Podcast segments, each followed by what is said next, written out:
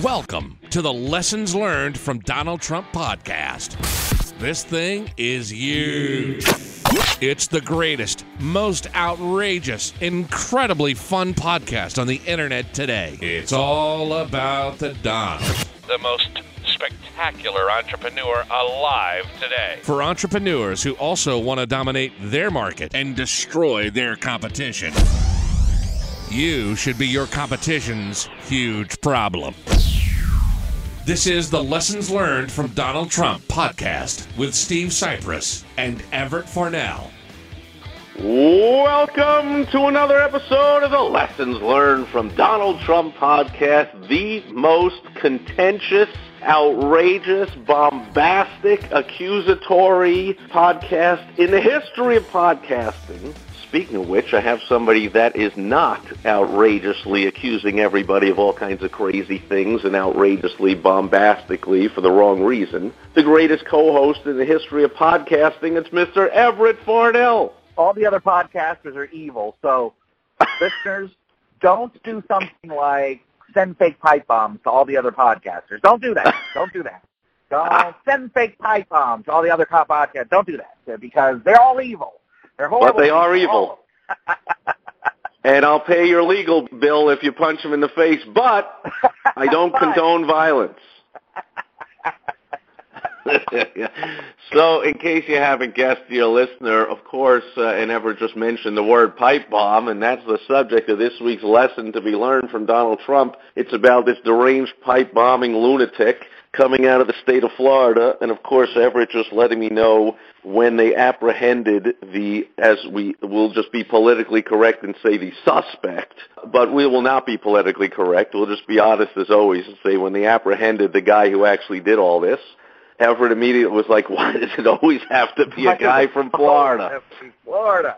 God damn it. Because Everett is from Florida, but you have to know of all the states, man, you've got one kind of deranged, contentious, crazy, outrageous state down there. Not to mention that I did do my during my nine years of door-to-door sales, four months of that was spent out of an office in North Miami Beach, Florida, going all over Miami, Fort Lauderdale, and all over the area in the winter, which was the right time to go down there from the Northeast where I was. And there's a lot of people that don't even still consider themselves really Americans. There's people from all over the world there that don't speak English.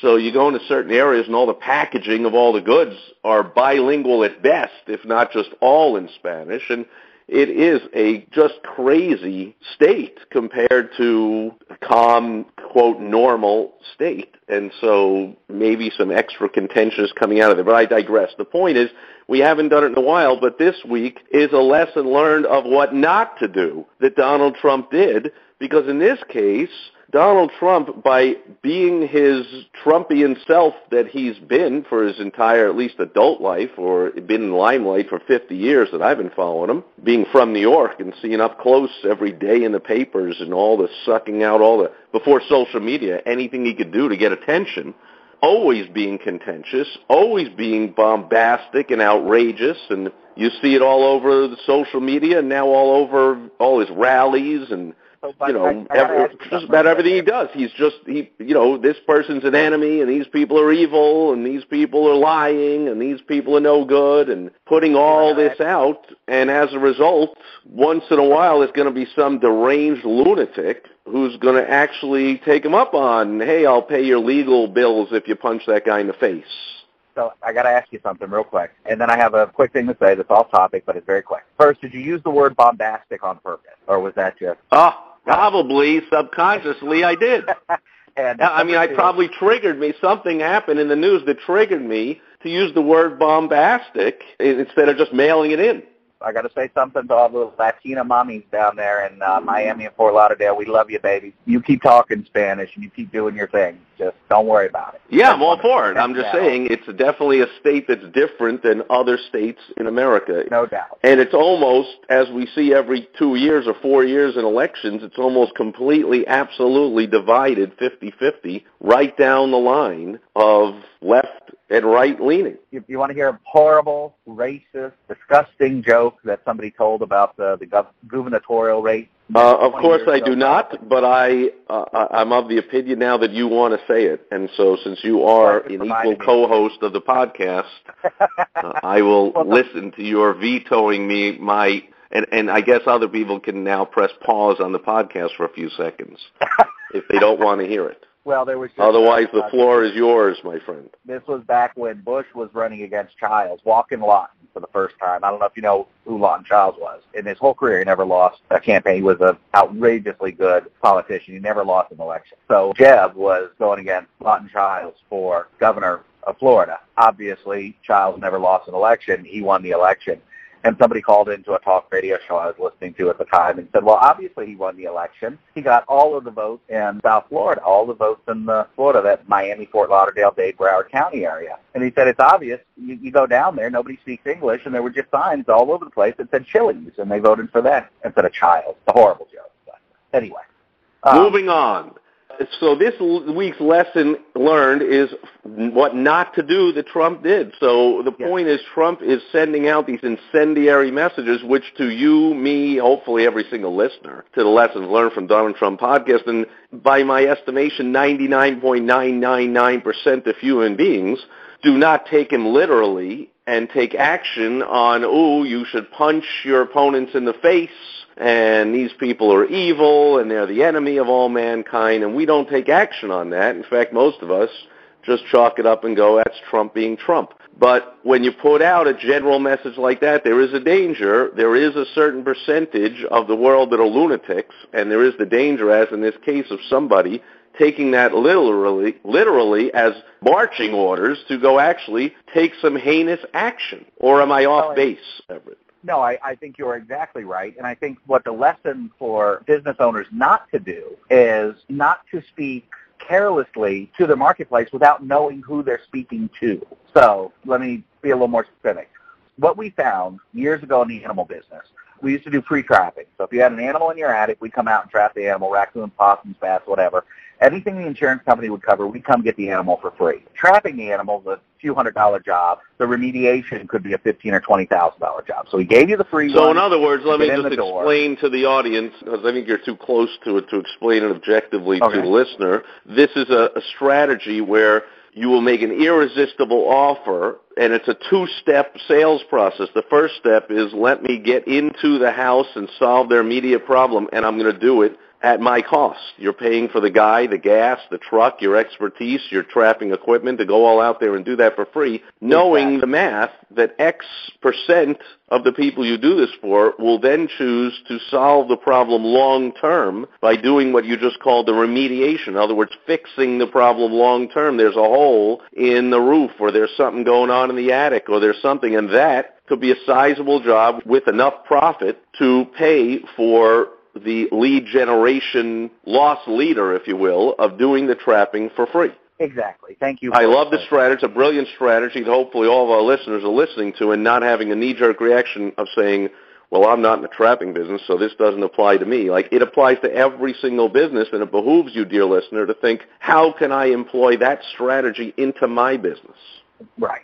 So now what we did was what we found through testing the offer was that 90% of the places we did business in it worked brilliantly. But there was a few places, there was a few cities that for whatever reason, when we would run the offer in those cities, we never got any work out of those cities. We got plenty of trapping, like we'd go out and trap for free, and man, they were gung-ho to do that. But we would never get any of the remediation work, and it didn't Sure. Now, you, as you do the math, this offer to this particular target market is not working because the math Right. is now not making sense. Well, and it was a geographic target market. So it was it didn't matter the demographics of the people. So people with very little money, people with a lot of money. It was in this city for whatever reason this offer doesn't work. And in that city, for whatever reason, that offer doesn't work because we would get free trapping, get calls, but we would never get the cleanup. When we started charging for trapping in those cities, we got less calls, but those calls turned into cleanup jobs. So we in other words, they were work. better quality leads. Exactly. Everywhere else, it worked great. So what happened there is we were saying the wrong thing to those people. And what happened is we ended up giving a bunch of stuff away for free, which is fine because that's how you test and measure and we're making a ton of money everywhere else. But my point is that when you're speaking to your market, you got to know who you're speaking to. And if you know, you don't have to run a special in every single city. You don't have to run a special on every price house. You don't have to run a special to everybody who walks into your place. You can have targeted messages for different groups of people. And it's okay to do that. And you want to speak to those groups of people. And if you have to speak generically to everybody, you want to make sure that what you say to everybody is you want to be controversial enough to get attention and where people are going to pay attention to you, but not so much where you're going to be taken advantage of and you're going to lose money. I hope that makes sense. It makes perfect sense to me, and hopefully it makes sense to the audience, is go ahead and test. You see, Everett did. He didn't just guess which geographic areas to put out that offer. He actually took money out of his pocket, did some advertising, did some marketing, tested the offer. He found it worked everywhere except this one area, did the math, and said, we're no longer going to make that offer to that area. In the lesson learned this week from Donald Trump is he's making blanket proclamations, as is the nature of running for president for crying out loud, which of course is a big difference, hopefully from every one of our dear listeners who have a more local business. But the lesson is be careful with the messages you're putting out to the audience you're putting them out to, as Trump is not doing. Hence the negative lesson this week to be learned to not do what Trump does in this case, which is extremely effective for him. Heck, he's sitting in the White House, so clearly this strategy of being outrageous and accusatory and bullying and, and, accusing everybody of being an enemy of everything that's good in the world has worked for him, but it's also created this backlash where in general you have his detractors saying, oh, you're creating division and you're creating a climate, and you're being unpresidential, but now with this deranged bombing guy, it has metastasized into something concrete that somebody is taking action that could have harmed lots of people, not to mention some pretty prominent people, but all the package handlers and all the, and now all the money that's put out into tracking them down and handling these so-called, these bombs, whether they're fake or not, and putting them in the containment and traveling all over the place. It's a lot of time, a lot of money, a lot of focus, a lot of effort, a lot of risk involved, and I don't think I'm going way out on a limb here to point out, in my opinion, the a big contributing factor is Donald Trump's blowhard bloviating about all his enemies and how they're all evil people. No, I, I and so Trump putting out a blanket message is exactly to Everett's point. You got to be careful what you're saying to whom. Now, Everett, let me ask you this.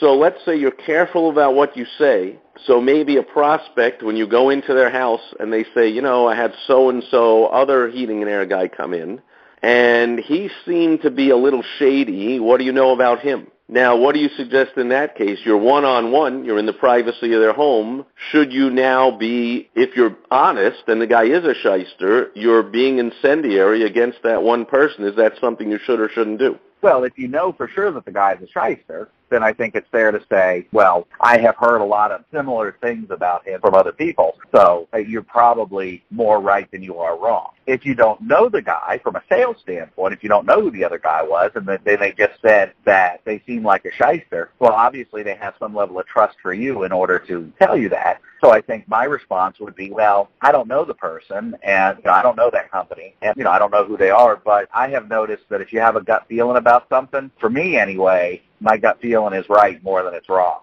So I don't know that I don't know them, so I can't give you any factual information about it. And then I just think I would let it lie there. That well, I like the way your answer because your answer actually goes to the larger question as well. That sounds like something sensible to say, whether it's one on one or whether it's to an entire group, which again is the opposite of what you see Donald Trump doing, which is just right out calling people an enemy and you should punch him in the face and blah blah blah and all that kind of stuff. He's being Trumpian. He isn't saying, "Hey, maybe we should escort that guy out of the rally." Maybe right. he doesn't mean well. He doesn't say that, and he doesn't say it the way you did and say, "Well, if you see someone next to you who's yelling and screaming and you think they're disrupting, call over a security guard and they'll make a decision as to whether." No, he's just saying, "Hey, punch that guy in the face." and I'll pay your legal bill. drag him out of here, pull him limb from limb. Uh, those SOBs shouldn't be kneeling in the NFL. He's just right out incendiary. And so I like your response, Everett, whether it's one-on-one or whether it's a group. Perhaps that's even a better way of putting the lesson this week from Donald Trump is just don't be that outrageously incendiary because you never know. And, and it goes even further in the world of where every single person has almost everyone has a video camera in their pocket at all times with access for free to be posting audios and videos all over social media and the internet for everybody to see, so you never know when someone's recording you. Even when you think you're one-on-one in the privacy of their home, be careful what you're saying. So they could take that as a video and put it up on wherever. So in other words, no matter what it is, the lesson learned this week from Donald Trump is be careful what you're saying. Yeah, Mitt Romney would give people very similar advice about being careful about being filmed when you don't know you're being filmed.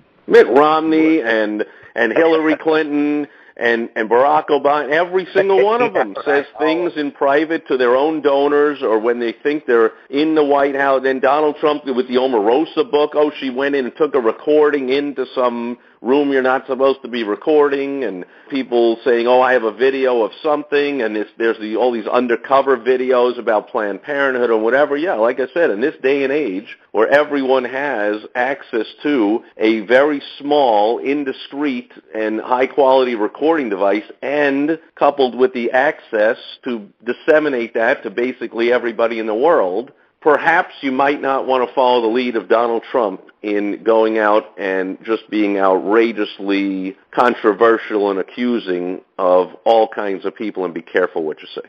Now, for the advanced tip, what we're going to talk about with you, dear listener, is how you can still garner attention without being overly incendiary. So that's the advanced tip, and let me tell you something that's going to knock your socks off. It's going to blow you away. Steve, how can they get the advanced tip? Very simple as always. Go to lessons learned from donaldtrump.com. Get that advanced tip, implement it into your business, and make sure you're back here next week for another episode of the Lessons Learned from Donald Trump podcast. You've just listened to the most terrific podcast on the internet today. If you want to be a winner, like Trump. Make sure to go listen to the rest of the episodes and get our advanced tip of the week by going to lessonslearnedfromdonaldtrump.com. And join us next time, unless you like being a loser. Some people do. Trust me.